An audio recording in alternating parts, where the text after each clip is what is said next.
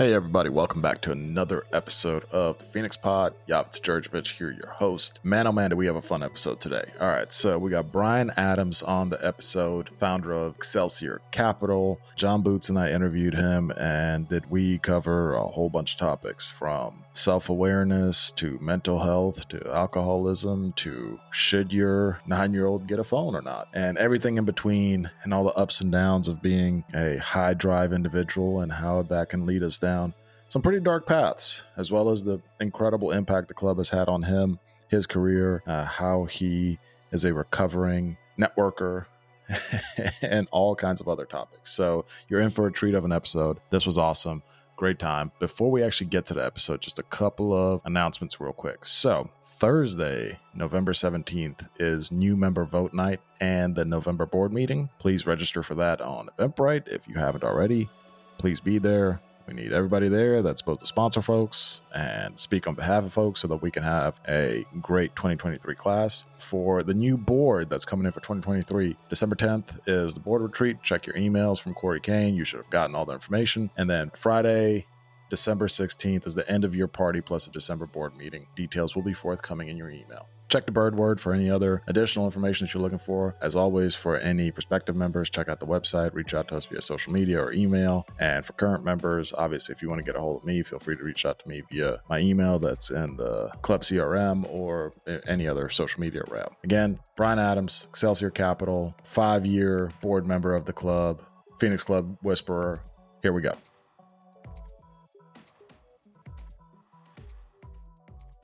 Welcome to another episode of the Phoenix Pod. Yavitz Djurdjevic here, John Boots here, and our guest today, Brian Adams. What's going on, guys? Brian, for folks who don't know who you are, what's your involvement with the Phoenix Club? What's the what's the ten thousand foot view? Let's go anecdotal. So, I grew up New York, uh, went to school in Connecticut, met my wife there. She's from Nashville, and we both did the Northeast thing for a little while. Both went to graduate school in Boston I finished school up there. We moved back to Nashville in 2007. So, long time ago, I bomb into Nashville, and I it was the summer that I was studying for the bar exam, which, for those who are uninitiative, is like the most hellacious summer of your entire life. It's brutal. You I've take heard. this thing called BarBri, which is just painful, and you just. I'd get up in the morning, I'd work out, I'd go to this terrible class, and then I would study in the afternoon and it's just rinse and repeat Groundhog Day for basically six weeks. And you take this test and then you wait. Anyway, so I didn't really know anybody in Nashville. And since I was just locked in on not failing the bar exam, I Googled like Nashville gyms. And we lived in 12 South before it was super cool. Um, it was just kind of cool then. And this like go CrossFit gym in the basement of Cummins Station popped up and it was close to where I lived. And so I go in there and start working out in the mornings. They had like a 5 a.m. class with a bunch of other psychos. And the guy that taught it, Blake Adams, no relation to me, he was the trainer. Really cool guy, super into CrossFit, very, very smart. And after a couple classes, it just kind of took him aside and was like, What's your deal? Like, what do you do when you're not crushing me in these workouts? He said, I'm actually a, a banker. I was like, not what I was expecting, right? And I said, uh, not in a creepy way, but I'd love to get coffee. We get coffee, we chat, and he mentions the Phoenix Club. And turns out he was on the board at the time. And I said, Well, you know, I don't really know anybody in town. And importantly for me, I wanted my own network of friends, right? I didn't want to just have to rely on my wife and her circle of friends and her high school crew. And so Blake said, Well, come to an event, come check it out. And boom, I got involved. And then at the time, again, this is, you know, 2009, um, there was a recession on. I had time on my hands because my offer um, to work at the DA's office had been rescinded because of a budget cut. So a member of the board had to leave. I think he got a job somewhere, so he had to go to move somewhere else. And so that large board position opened up about halfway through my first year, and I kind of raised my hand, threw my hat in the string, in the ring, and I became really engaged really quickly. So that's how I first got involved and learned about it, and here with you guys in a hotel in East Nashville. In a, that sounds a lot creepier Probably- than it is. I mean, it is what it is, guys. This hotel room just happens to have a podcast studio in it. right, right. Well, and it's it's funny because for me, being a younger member of the club, you're almost like the Phoenix Club whisperer in Nashville. Mm. Like everybody and their mom knows about Brian. It's like uh, you can't you can't escape it. I'll take that as a compliment. So I got this at large membership, and then I just, as part of what I was trying to do professionally, became this just hardcore networker. Mm-hmm. And for good or bad, and I've I've kind of worked through this in therapy, but I don't really do anything halfway.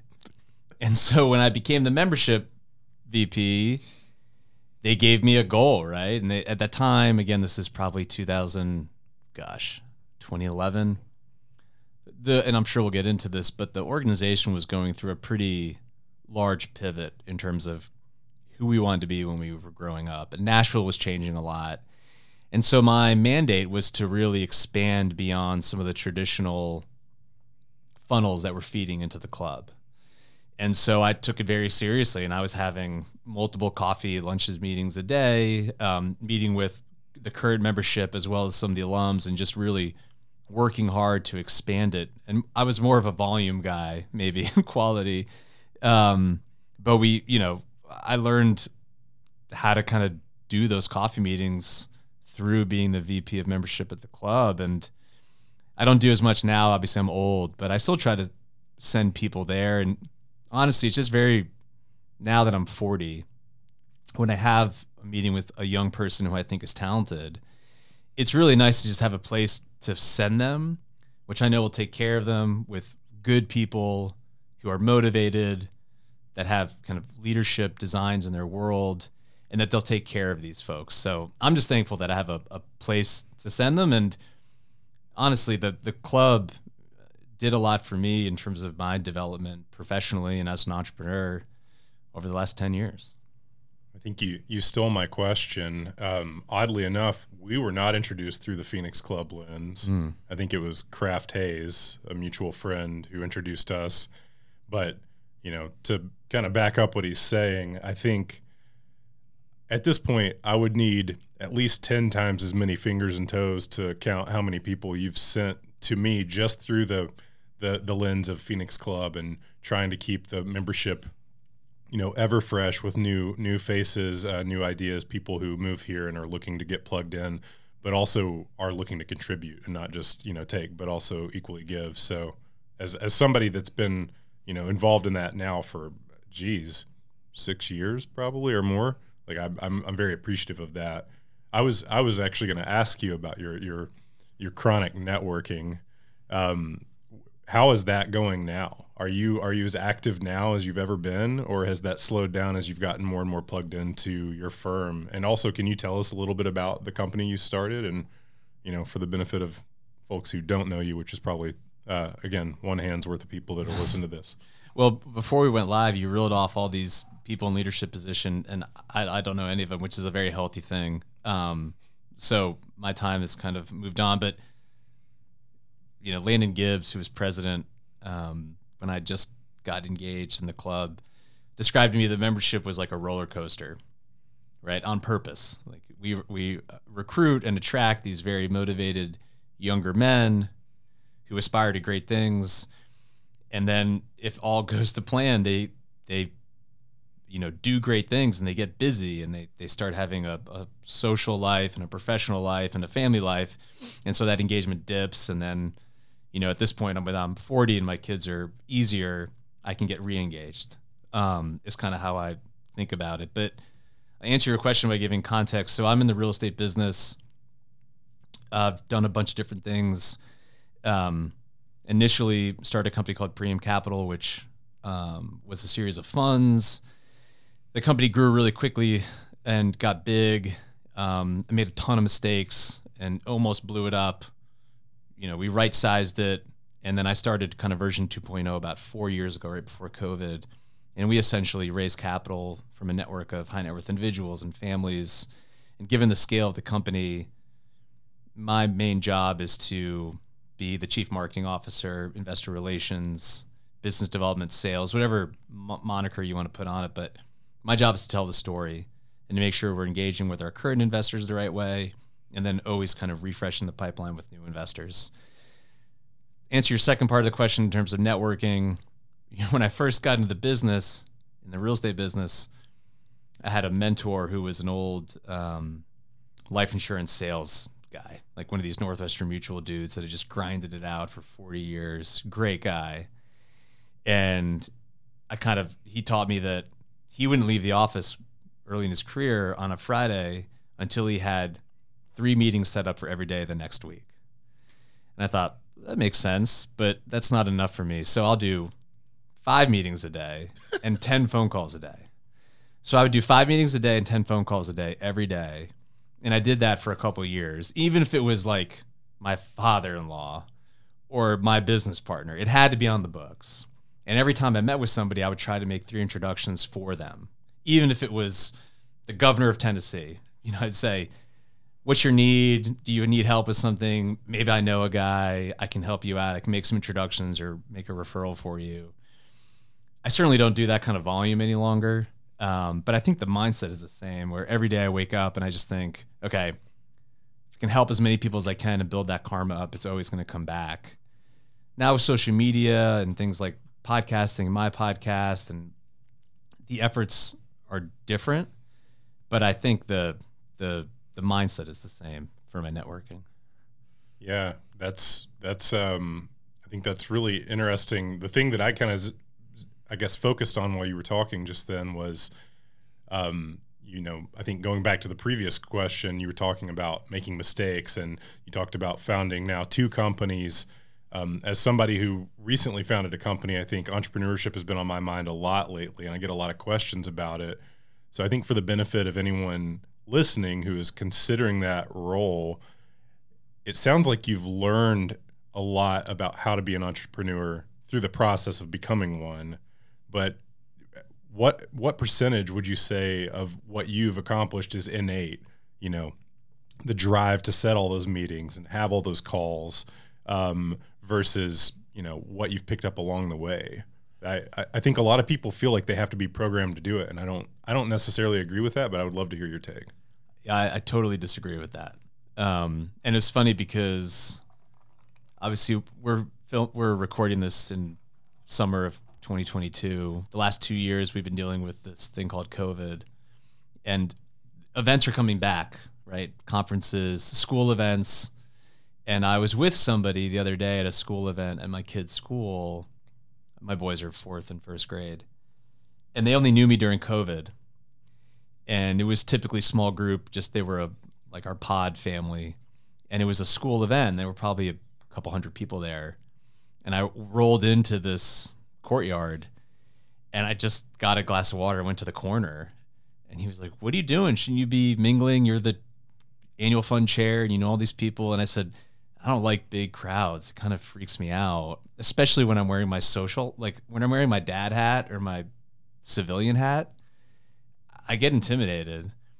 But when I wake up in the morning and I have my coffee and I put my armor on and I get my head right, I just get into it. And so I don't think it is I think you can train yourself, right? You can you can get there if you just have the right mindset, but you can also get out of that costume on the weekends if you want to. So I, am not a believer that it's innate that you're born a salesperson or that you're a you know inveterate networker. I think you can pick it up, and it's like any skill. You just get better at it the more you do it. You just need reps and whatever other sports cliche you want to throw at it. That's that's what I believe. Yeah, it's it's interesting as you bring up, you know, your mentor as someone who uh, has the PTSD of being part of Northwestern for nine and a half years. that that gauntlet of the three meetings a day, four meetings a day, five meetings a day, whatever it may be. I agree with you. It's completely habit.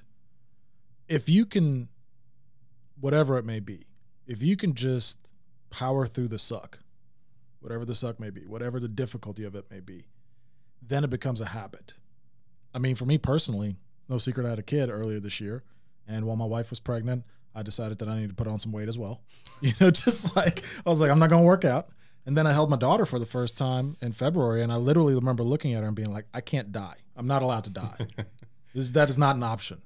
So I called one of my buddies and I said, Give me the easiest workout you can possibly give me that, to where I cannot miss it. I haven't missed a workout workout in seven months because, and I've steadily gone up. But again, it's just about the cadence, uh, whether it's networking, whether it's working out, whether it's cold calling, whether it's meetings, whatever. I 100% agree with you. Yeah, I mean, I I think that's a, a big lesson I learned through the club is, you know, you see people who are successful, and we can define success different ways, but what you envision achieving yourself, and you meet somebody who's five years, quote unquote, ahead of you, and you start talking to them and learning about what they do every day and their routine, and you start seeing fact patterns, you see trends, you see things that all line up together. And depending on what you want to do, and for what I want to do, I, I kind of now understand it. You say, okay, well, I'm. You don't have to replicate it, but you can use it as an example of what you what you need to be doing in your day. And yeah, I, I agree. I, I'm a big believer in just habit and getting on the schedule and you know for sales and, and capital raising if you're not getting a lot of no's you're not making enough asks Right. and I'm constantly trying to figure out ways that I can meet other people, plug into different networks, be helpful to them. And the cool part about it now that I look back is you walk into that Phoenix Club meeting the first time and you're super intimidated. I don't know anybody. I just know Blake. And you just open yourself up to to, to be vulnerable. You start meeting people and being helpful, and then it just leads to this crazy pathway. Again, like coming onto the show, right? I could have said no.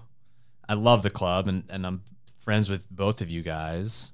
And you never know who's going to listen to this conversation five years down the road, three years down the road, reach out to me.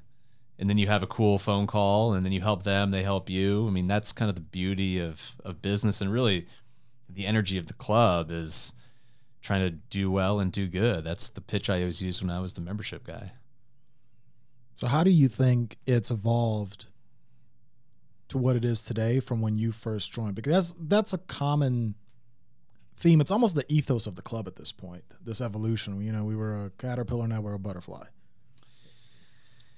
Yeah. So when I joined, again, this is you know 2009, 2010.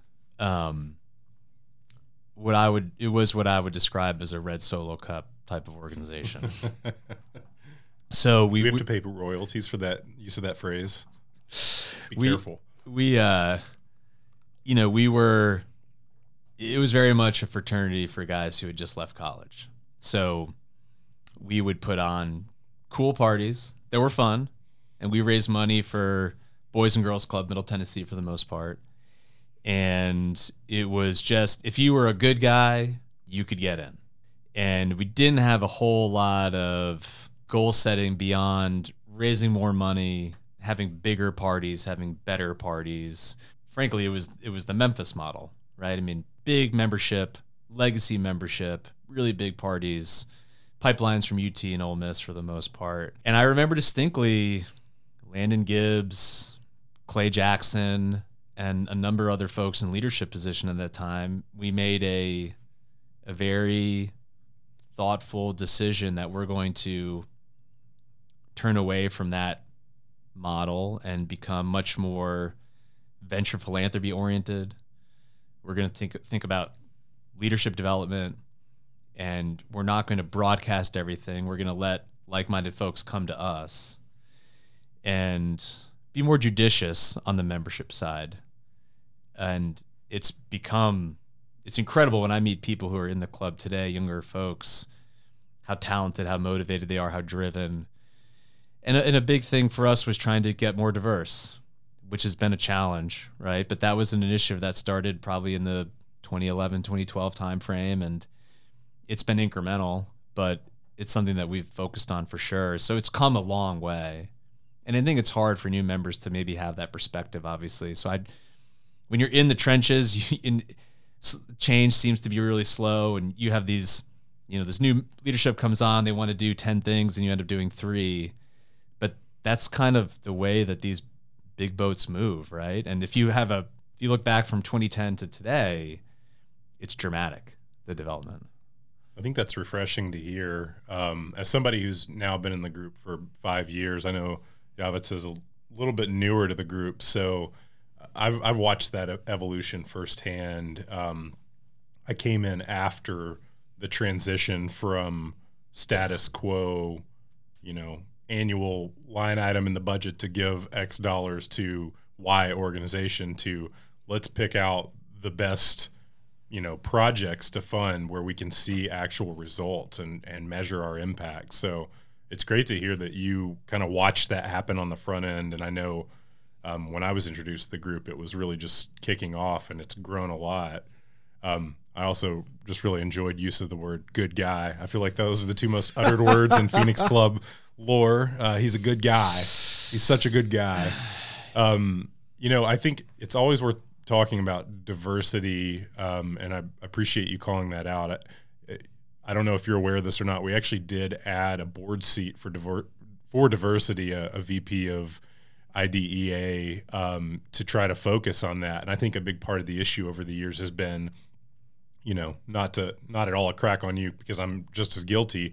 We refer the people that we meet, and a lot of times the people that we meet are just like us, you know, in our professions. You know, Brian and I are both in real estate. Um, Yavitsa in sales and insurance, and there's a lot of finance guys and a few attorneys, and you know, we just kind of keep rinsing and repeating.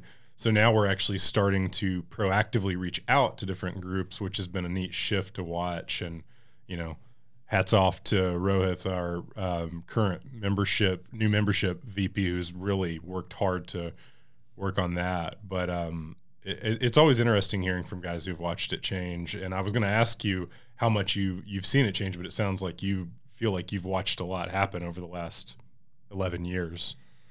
I mean, to give perspective, I remember when we had, you know, our first non-white guy member. Wow. Our, I mean, I remember when we had our first member who was gay.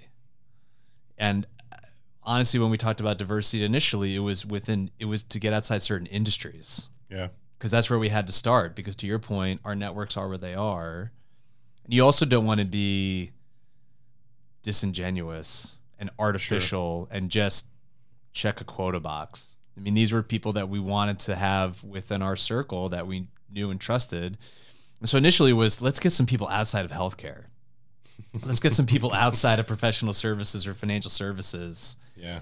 And even that was kind of a struggle, honestly. Mm. Um, because from their perspective, organization didn't cater towards their needs, right? So right.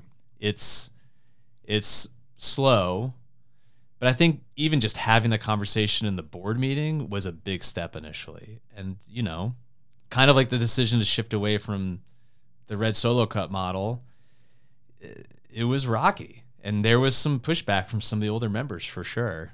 Um, because change can be scary for a lot of people. Well, and it's it's difficult too because in order if you look at the actual process of being a prospective member, I mean, I did how many coffees in the morning or uh, for lunch or whatever. The reason I was able to do those things is because I'm in a profession where I control my calendar. Right. If I got to clock in at eight at E&Y or wherever, that's a lot more difficult, especially if I'm if I'm not single and 25. And and the thing that I've realized now, which we should have talked about at the time, but we were we just didn't know, amongst certain groups and ethnicities and different you know socioeconomic um, cohorts, the soft skill concept of networking is foreign. Right. Why are you asking me to have coffee? I already have friends and I've got a job. Like I go to my job and then I hang out with my friends and family after work and on the weekends. Just teaching that soft skill of, hey, in, in a lot of professions, like that is the job, but you have to be empathetic towards that and, and almost teach it and especially if you're like a first generation college student who's entering into the workforce as a white collar worker for the first time in your family, you just don't know, right, how to do that because you learn it from other people. And I just don't think we had that concept in our heads. Yeah, I think that's that's an interesting observation to to share, and I, I you know that's not something that I ever thought about before I came into the group and started having meetings where that came up in one way or another. Um, one of the things that really interests me going forward as I'm kind of phasing out of the club over the next year or two is engaging alumni, people like you, the people who did all of this work 5, 10, 15, now even 20 years ago. Um, Thanks for that, John. I didn't say which bucket you fell into, so um, we'll let the we'll let the listeners decide. Um, but you know, reengaging the people who built the foundation on which we're standing now, and getting them involved. So, a couple of things that come to my mind at this point, now that you have spent your time in Phoenix Club and are investing your time elsewhere now, what does philanthropy look for you post post Phoenix Club? And then also different but similar question how would you suggest we reengage other alumni to get them involved and supportive? Because I think that's a that's a big topic among our our group now. Yeah, let's tackle your second question first. Um, I feel like every year I was on the board, and that was probably five years or something total. Every year I was on the board, one of the major initiatives was how to engage the alums. and so I remember being in HCA Building Two, and this came up in in a board meeting with with Tom Hoy was the president. I mean, I remember this vividly. And we said, "Yeah, we can engage the alums. Like, let's let's think through that." And I remember somebody said, "Well, who's got the the Excel with all their information?" And everyone was like, "What do you mean?" So, well, where, how do you track all the membership stuff, like names, addresses, phone numbers, emails? And they were like, "Oh, dude, that there is no such thing." And I remember Tom had to reach out to Charles Robert Bone and these older, at the time, like older members, and just say, "Hey, who was in your class?" And I remember it took us a year just to compile a really crummy contact list and we had to scrape LinkedIn and we had bad emails and bad phone numbers, missing information. And so again, you can't engage people that you don't know how to get in touch with. And so the first step was just figuring out who they were and then what to do with it.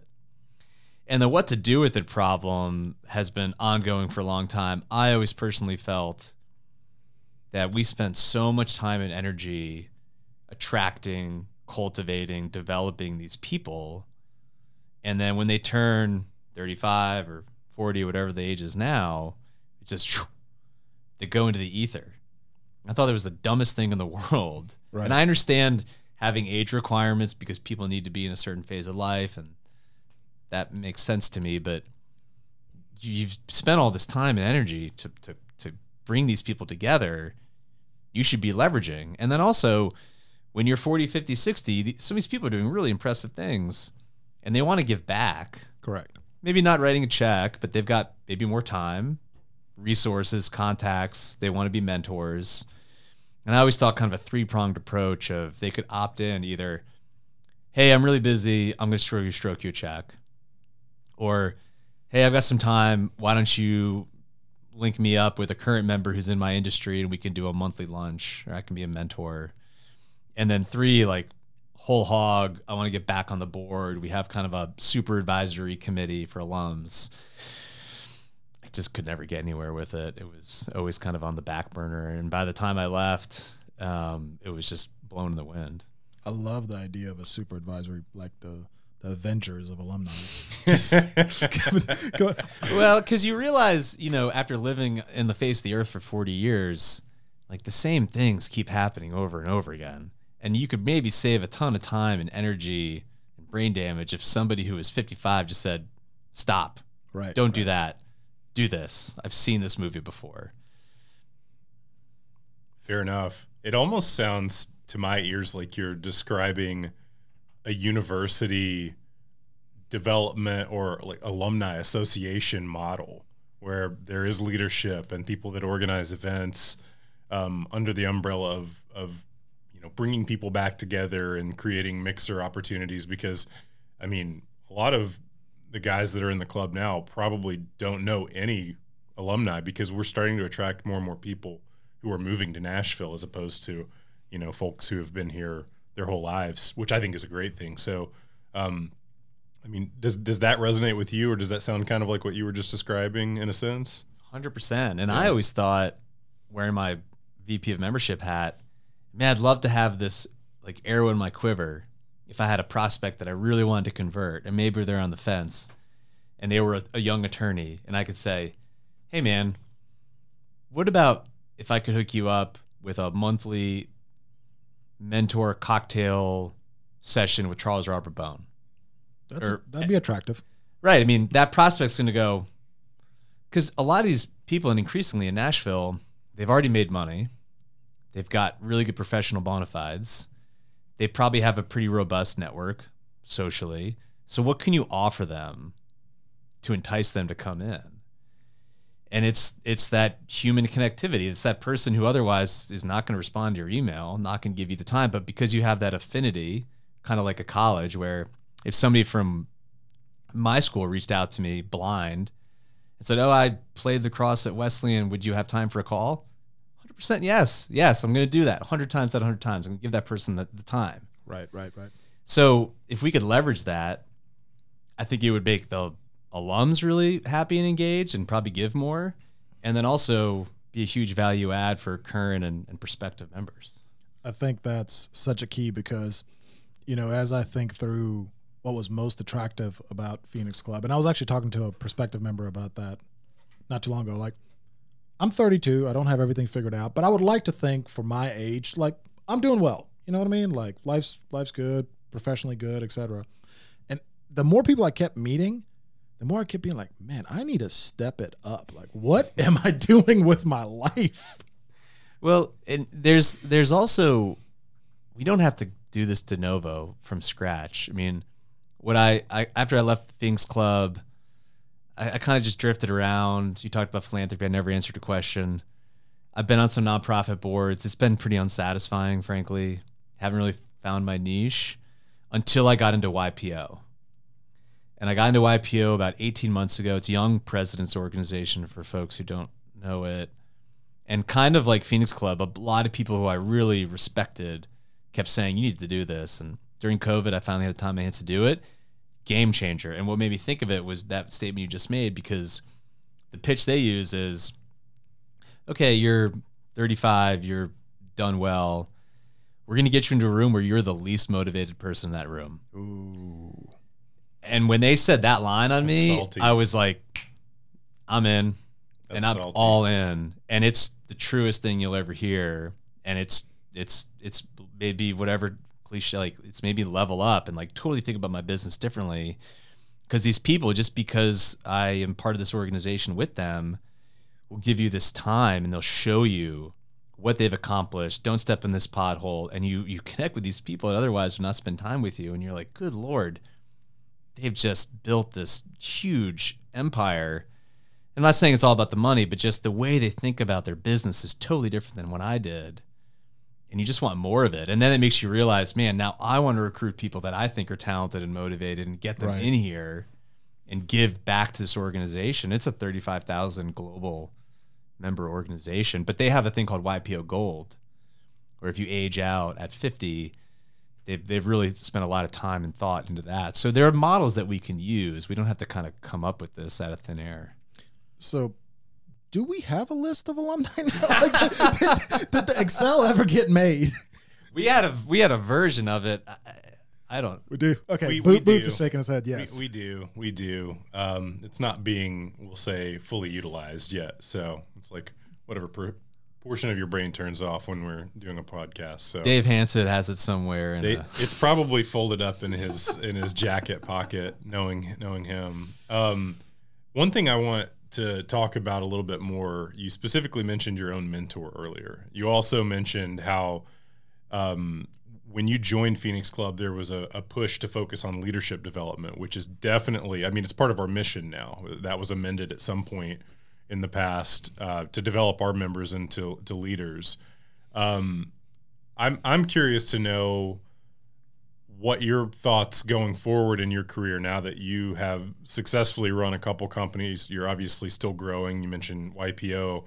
Um, that almost sounds like it could be mentorship for Phoenix Club organization over organization. But like, how do you intend to be a mentor to to people going forward, and and what lessons do you think people in our shoes could learn about um, about fulfilling that role for other people who are trying to come up and, and make something of, of themselves. Yeah, I don't feel comfortable being a mentor because it makes me feel old, and I feel like I'm still very much in the fight and in the game. But you do, I mean, I just came here to this recording session from a lunch meeting with a young, hungry 26 year old private equity manager who's doing some cool things. And he started talking, and I couldn't help myself. I just said, Whoa, before you get there, you got to start here. Mm. And if I saved him six months of time, that's pretty powerful because you realize yeah, absolutely your biggest rate limiting factor, no matter what you want to do in your life, is just your time. Sure. And be it being a, a dad, being a, a business leader, you know, being in politics, being part of the organization, you've only got so much time. And so if you can save people that effort, be more efficient with their time, I think it's super powerful. And so when I think about leadership or when I'm on these other podcasts and people say, How do you define success? I always say, you know, if I can help other people become successful entrepreneurs and start companies and employ people and create quality of life for their families and it can grow exponentially, like I'm good. I've done some good in the world. Agree. And I would apply the same thing to the club, right? If I can take somebody who moved here from LA, he's talented, and I can just say, "Hey, have coffee with John Boots." And if that leads him into leadership at the club and he does a bunch of great things, like that downstream impact I think is huge. I thought we were talking about helping people. That's a you sunk my battleship kind of comment. now that I mean, I, I yeah, I, I, think that there's actually a lot of lessons to be learned there. I think men- mentorship starts when you want it to, and it doesn't have to be formal, right? And yeah, I think um, I'm not going to comment on how many gray hairs I see looking at anyone in this room or in the mirror. Um, but yeah, I, I, do think that we all start to pick up things. I mean, Yavitsa, you're you're the youngest person in the room. You've already learned a lot of things and things that you can impart on on people. And as you spend more time in Phoenix Club, I'm sure that those lessons will be passed along. And it's just fun to think, like Brian said, about helping people. Saving time is critical. So when you think when I think back at my early years in the club, you know, a couple things stand out. One, I remember I through Clay Jackson got introduced to the Entrepreneur Center, started hanging out with a lot of entrepreneurs, some of whom were Phoenicians. And I always learned more from the guys that had failed, that had blown up. And they were very honest and open. And you realize once you get into the game of being an entrepreneur, a business owner, being able to reach out to somebody who's been on the roller coaster like you are doing and you can go have a beer with them and just they'll listen that's super powerful and not a lot of people have that. And so plugging into that is huge. And then two, part of the genesis story for the company is being able to attend Michael Burcham's launch in the venture class as a Phoenix Club member. I mean, I remember the next day putting together a business plan. Mm, I mean, it was wow. that sudden. And if that happened to me and that happened to a few other people in that class and we got access to it through the club, I mean, that's a real thing. I think it's interesting to me. One of the things that I've observed about the club because I always have to give the caveat when I'm telling people that I'm a member of the club. They're like, cool, like you smoke cigars in a room and drink whiskey. And I'm like, hold on now, guys. But the thing that I'm, I'm impressed by, and, and I vividly remember this from, I don't know if you remember how we met, but you cold called me to get on my podcast.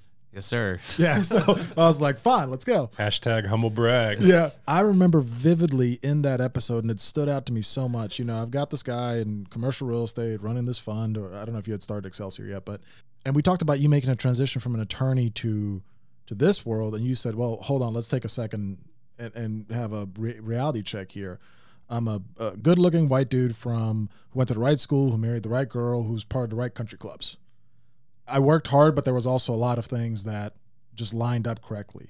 And what I appreciated about that, and what I appreciate about pretty much everybody I've met in the club, is the self-awareness that is that is quite present. I mean, it, you can feel it when you're talking to folks. Yeah, I think we could all use more of a reality check, honestly. And you know, I, I mentioned that on a lot of shows that I go on or when I talk to people, and I, I'm not going to you know apologize for it but it certainly is a big part of what allowed me to take the risk and, and to get into certain doors. And you talk about raising capital. It's a lot easier when you marry the right person and, and you know, these meetings just kind of come um, without a ton of effort. And it, it's, it doesn't go, it doesn't, it's not lost on me. Um, so yeah, I appreciate you having me on my show, on your show. It's fun. Oh, I appreciate you coming on. I appreciate you being on here. But again, I think that's such a big. I, th- I think because we are surrounded by the folks that we surround ourselves by. I think we forget how unique that worldview is to to have that reality check on yourself and say, "Time out, okay? Why am I in the position that I'm in?" Yes, the things that I've controlled and the things that might be out of my control, and it just makes every interaction so much more honest. When you talk about changes in the club from then to now, I mean, this is a conversation that would never happen back in the day. I mean, it You'd have was to lock very both the doors Yeah, from- it was yeah. very much like, hey, we're going to talk about business and like crushing work, and we have these other aspirations, maybe, but we did not have the openness or vulnerability that I've experienced just in the last forty-five minutes with you guys in this room. It couldn't go there. And so to see it happening in real time and to now be at a stage where I'm more comfortable talking about, you know, certain issues, mental health, um, et cetera, some of the challenges and failings that I've had in the company. Um, I think it's it's it's something to be celebrated. We need to be aware of it, and the more of it we can get throughout the club, the better, in my opinion. I agree. I think vulnerability is now, I think it's a key factor of being a successful person because I think it, the relate, the relatability is just, it, it goes up thousands of percent right off the bat when you open yourself up to somebody else. Um, you, you said a couple words that are a real hot button with me, and that's mental health. Um, you kind of, I think, somewhat tongue in cheek mentioned therapy earlier. I'm curious. Um, what do you think now? Um, you know, one of the things we've we've pushed into in Phoenix Club has been supporting mental health.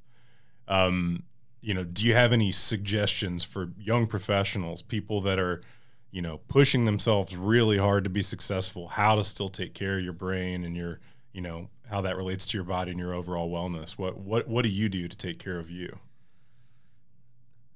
success does not equal happiness.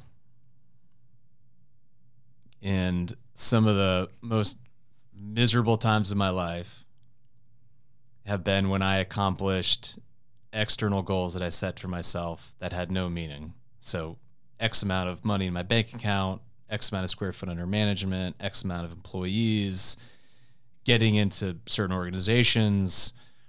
You realize that those are lonely, desolate places where the only thing there is just some other bigger goal to hit. And there's no ending. It's this hedonic treadmill where you get desensitized to success and you become addicted to it. It's not to say that you shouldn't strive, you shouldn't be motivated. It's not to say that you shouldn't have huge goals, but you need to compartmentalize them and put them in their relative place Right. compared with your physical health, your mental health, your social health. And as somebody who's 40, and if if anybody listening to this is that young gunner, late 20s year old running around, please do yourself a favor and establish some decent friends and keep those friends close to you during a period where you're striving professionally and creating a family because the biggest challenge I see in my 40 year old cohort is loneliness. I heard a great quote from somebody I interviewed. He said, Most guys, particularly men, die in their 40s and we just wait until their 80s to bury them. Woof. Yeah, I mean, we're getting it's getting real, but I so for instance, let's go let's go there though. So Yeah.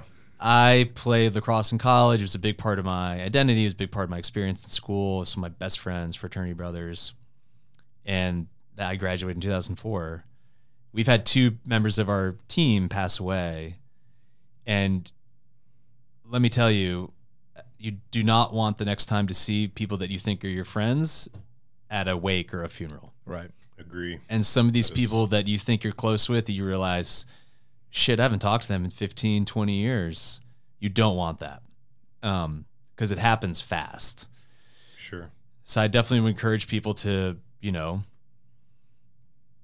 reach out talk to them, carve out the time because, you know, when you, if you put all of your identity into your marriage or your kids or for most of us our job, and I think I can't remember. I think it was Arthur Brooks or somebody I've been listening to. I can give you some good material after.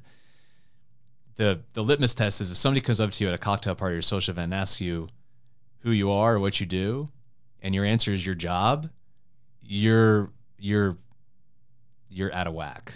Like your priorities are wrong. That's not what you should lead with.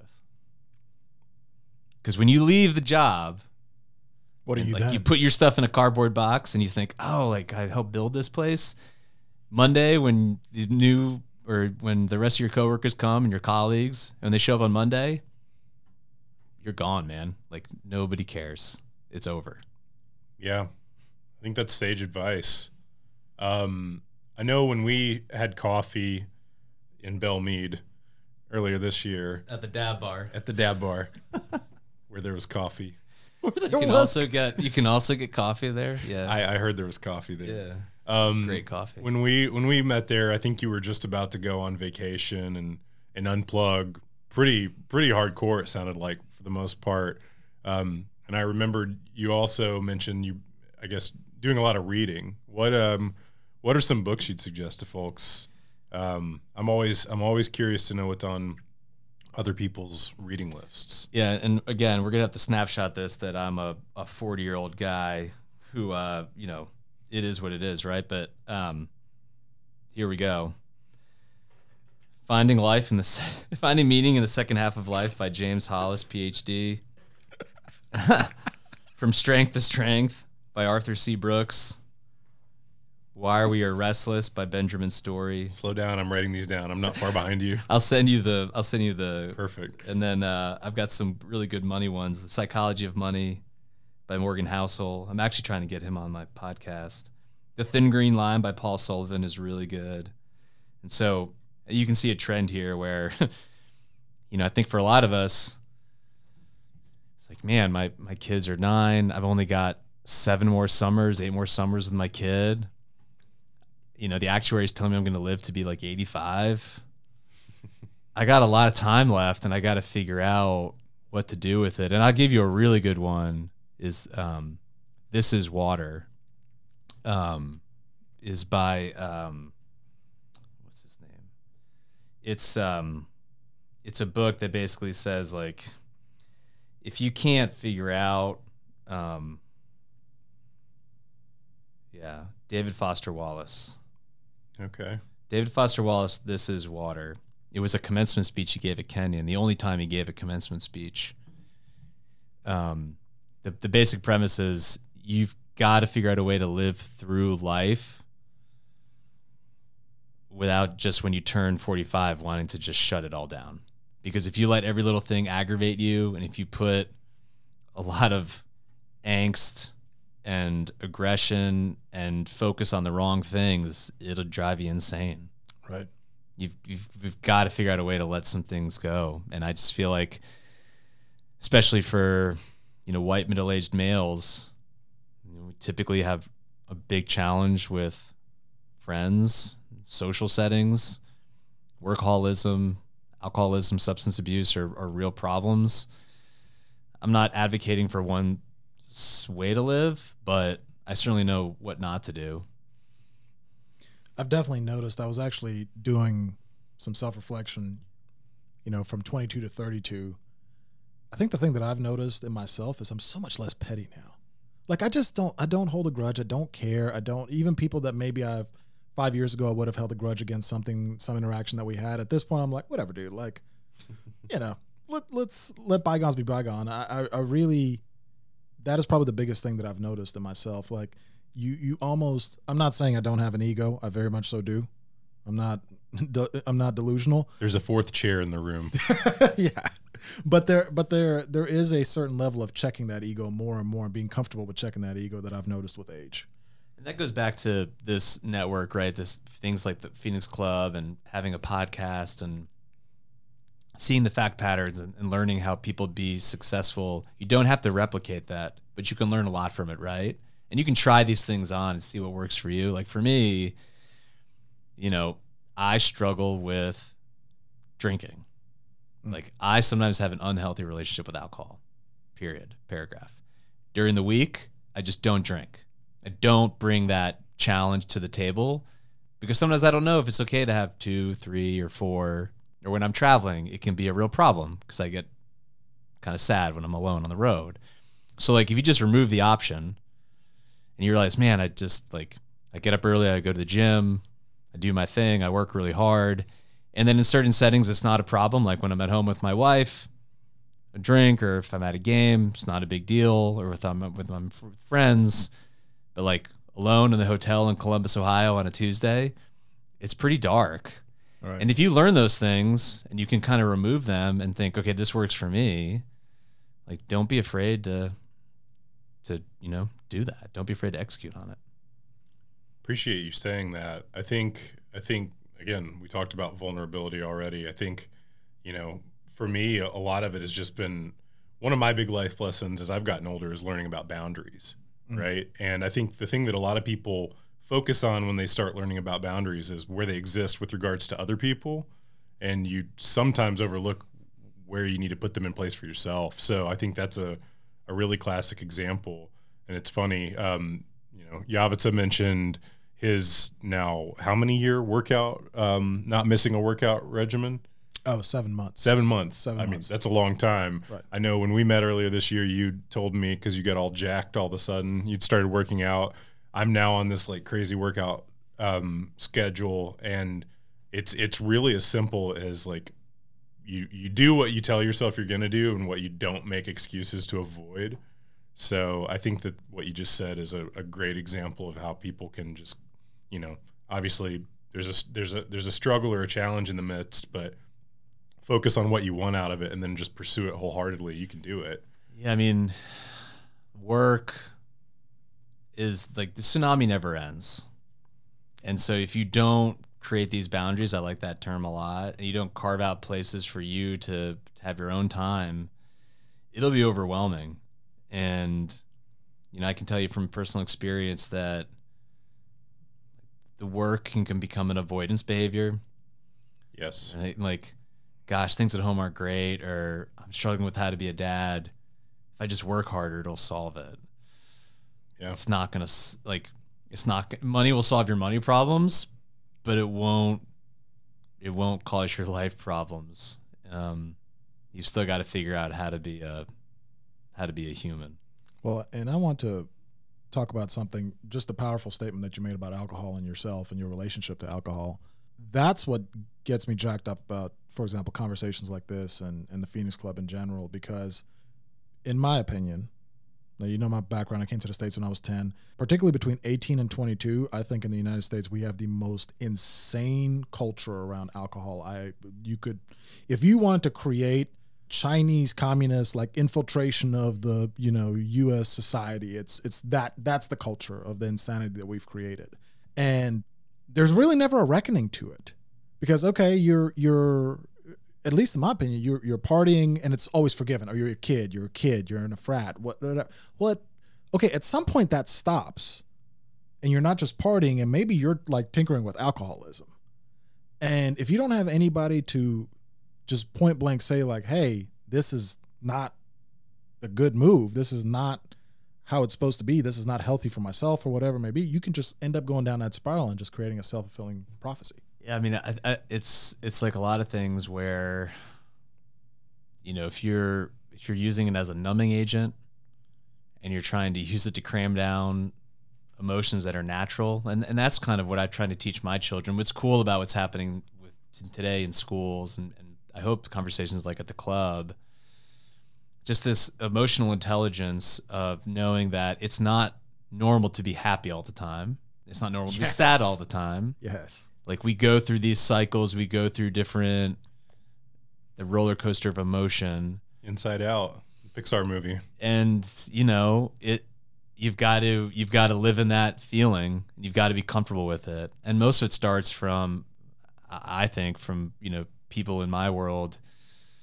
Just you can call it um you know imposter syndrome or self hatred. but I think most people just don't feel comfortable in their skin, right? It, if you were to challenge somebody who is in the club, who is ambitious, someone like me, a couple years ago, why don't you sit still for 12 minutes? Ooh. There's just no way. People would lose their minds. I mean, that's the problem is like we have to be engaged all the time. Successful people who want to achieve these big things, it is go, go, go, and there's no stop. And I mean, I force myself to do it every once in a while with my kids. That's the it's a Quaker school thing where they do 12 minutes of silence every day. I'm not Quaker, but um, it's pretty interesting if you were to challenge somebody with it. I, I, don't think many people could do it. Yeah, I just I just read a book about um, about social media as Brian gets his phone out, um, and and basically how we're losing our ability to pay attention to things, and and that's one of that's one of the things the author talks about is is how people don't just sit and detach themselves from from technology or distractions anymore and just kind of process life. Um, I found I just a lot of times now I put my phone in the room away from where I am with my kids, my partner, you know, right when I'm done with work at the end of the day. And that's been super healthy. And it's really interesting hearing the comments from inside the family. And, you know, they start saying, Oh, where's your phone? or I haven't seen you get your phone out in a while, and and you, you know, over time those start to become, I guess, fewer, farther in between. But it's just it's made me happier, and I don't feel as dependent on that. But I think that speaks to what you're saying is you almost have to trick yourself sometimes to get away from that. Yeah, I mean, I've got a my oldest is nine, and he's asked for a phone for sure, and his yeah. friends have them, and the school um, the way they put it is this is a family decision. And if you don't feel comfortable talking to your child about pornography you can't be comfortable with them having a phone. Yeah. And 100% that, that puts things in perspective yep. very quickly yep. yeah. of okay no right like we're not going to do this right now that is such a good but way. that's the way they they don't tell you yes or no but they say the right way to think about this is if you're ready to have that conversation, then go for it. If not, then you and should the, wait. And there's no. It's the first thing that's going to happen. Yeah, there's no place where a nine year old should be looking at porn. No, no place. No, no. Your brain is nowhere even near ready for that. That's a great approach. Covered a lot of ground on the conversation. I know. I was about to say that's a great place to drinking, fellowship. Right. We uh, we we had our uh, come to Jesus moment on this. Uh, it, got, it got real. It's fun. We are up on on time yeah. as we're approaching 57 minutes pre-edit. Um, any parting words on the podcast for the club, for prospective members, for folks in the community who might be listening to this, who are looking to maybe get their nonprofit involved or or just in, get involved with the club in general without being a member. Um, what are what are some of your parting thoughts? I mean, looking back on it, it it really was a catalyst for me to become a better friend, an entrepreneur. It it not forced me, but put me in proximity to people that were doing really interesting, compelling things and having conversations otherwise I would not have and challenged me in a lot of ways. And I think that's really healthy for people who are in their 20s and 30s. So if you're perspective or you're contemplating, you know, get out there and, and, attend an event and reach out to somebody. If, if you just want to be supportive of everything we're doing on the venture philanthropy side, you know, please reach out. And we have some incredible resources and really, really good leadership and membership right now and um, I encourage you to reach out and get involved. Boots, any final words? Always a pleasure, Brian. Appreciate the realness. Um, I hope anyone who laid ears on this gets a, a couple nuggets of wisdom from a. Um, how old did you say you were? Forty. Yeah, I appreciate you uh, re- repeating that at the end here. Yeah, 40, 40 years young. It's okay. You repeated it a couple times too. Um, no, seriously though, um, we really, obviously, we we value you as a person, as I think a, a, mentor within the club to people who are trying to grow and to be better personally and professionally. So this is great. Thank you. No, thank you all for doing this. This is great. Appreciate you both coming out here and thank you for giving me an episode where I do a whole lot less talking. So Your voice sounded tired today. yeah, there you go. Uh, for everybody listening, we'll have all the description, um, how to get a hold of Brian, the club, all that good stuff. Follow up, maybe even the book list. We'll see. Uh, we'll have it in there, and hope you guys have a great rest of your day.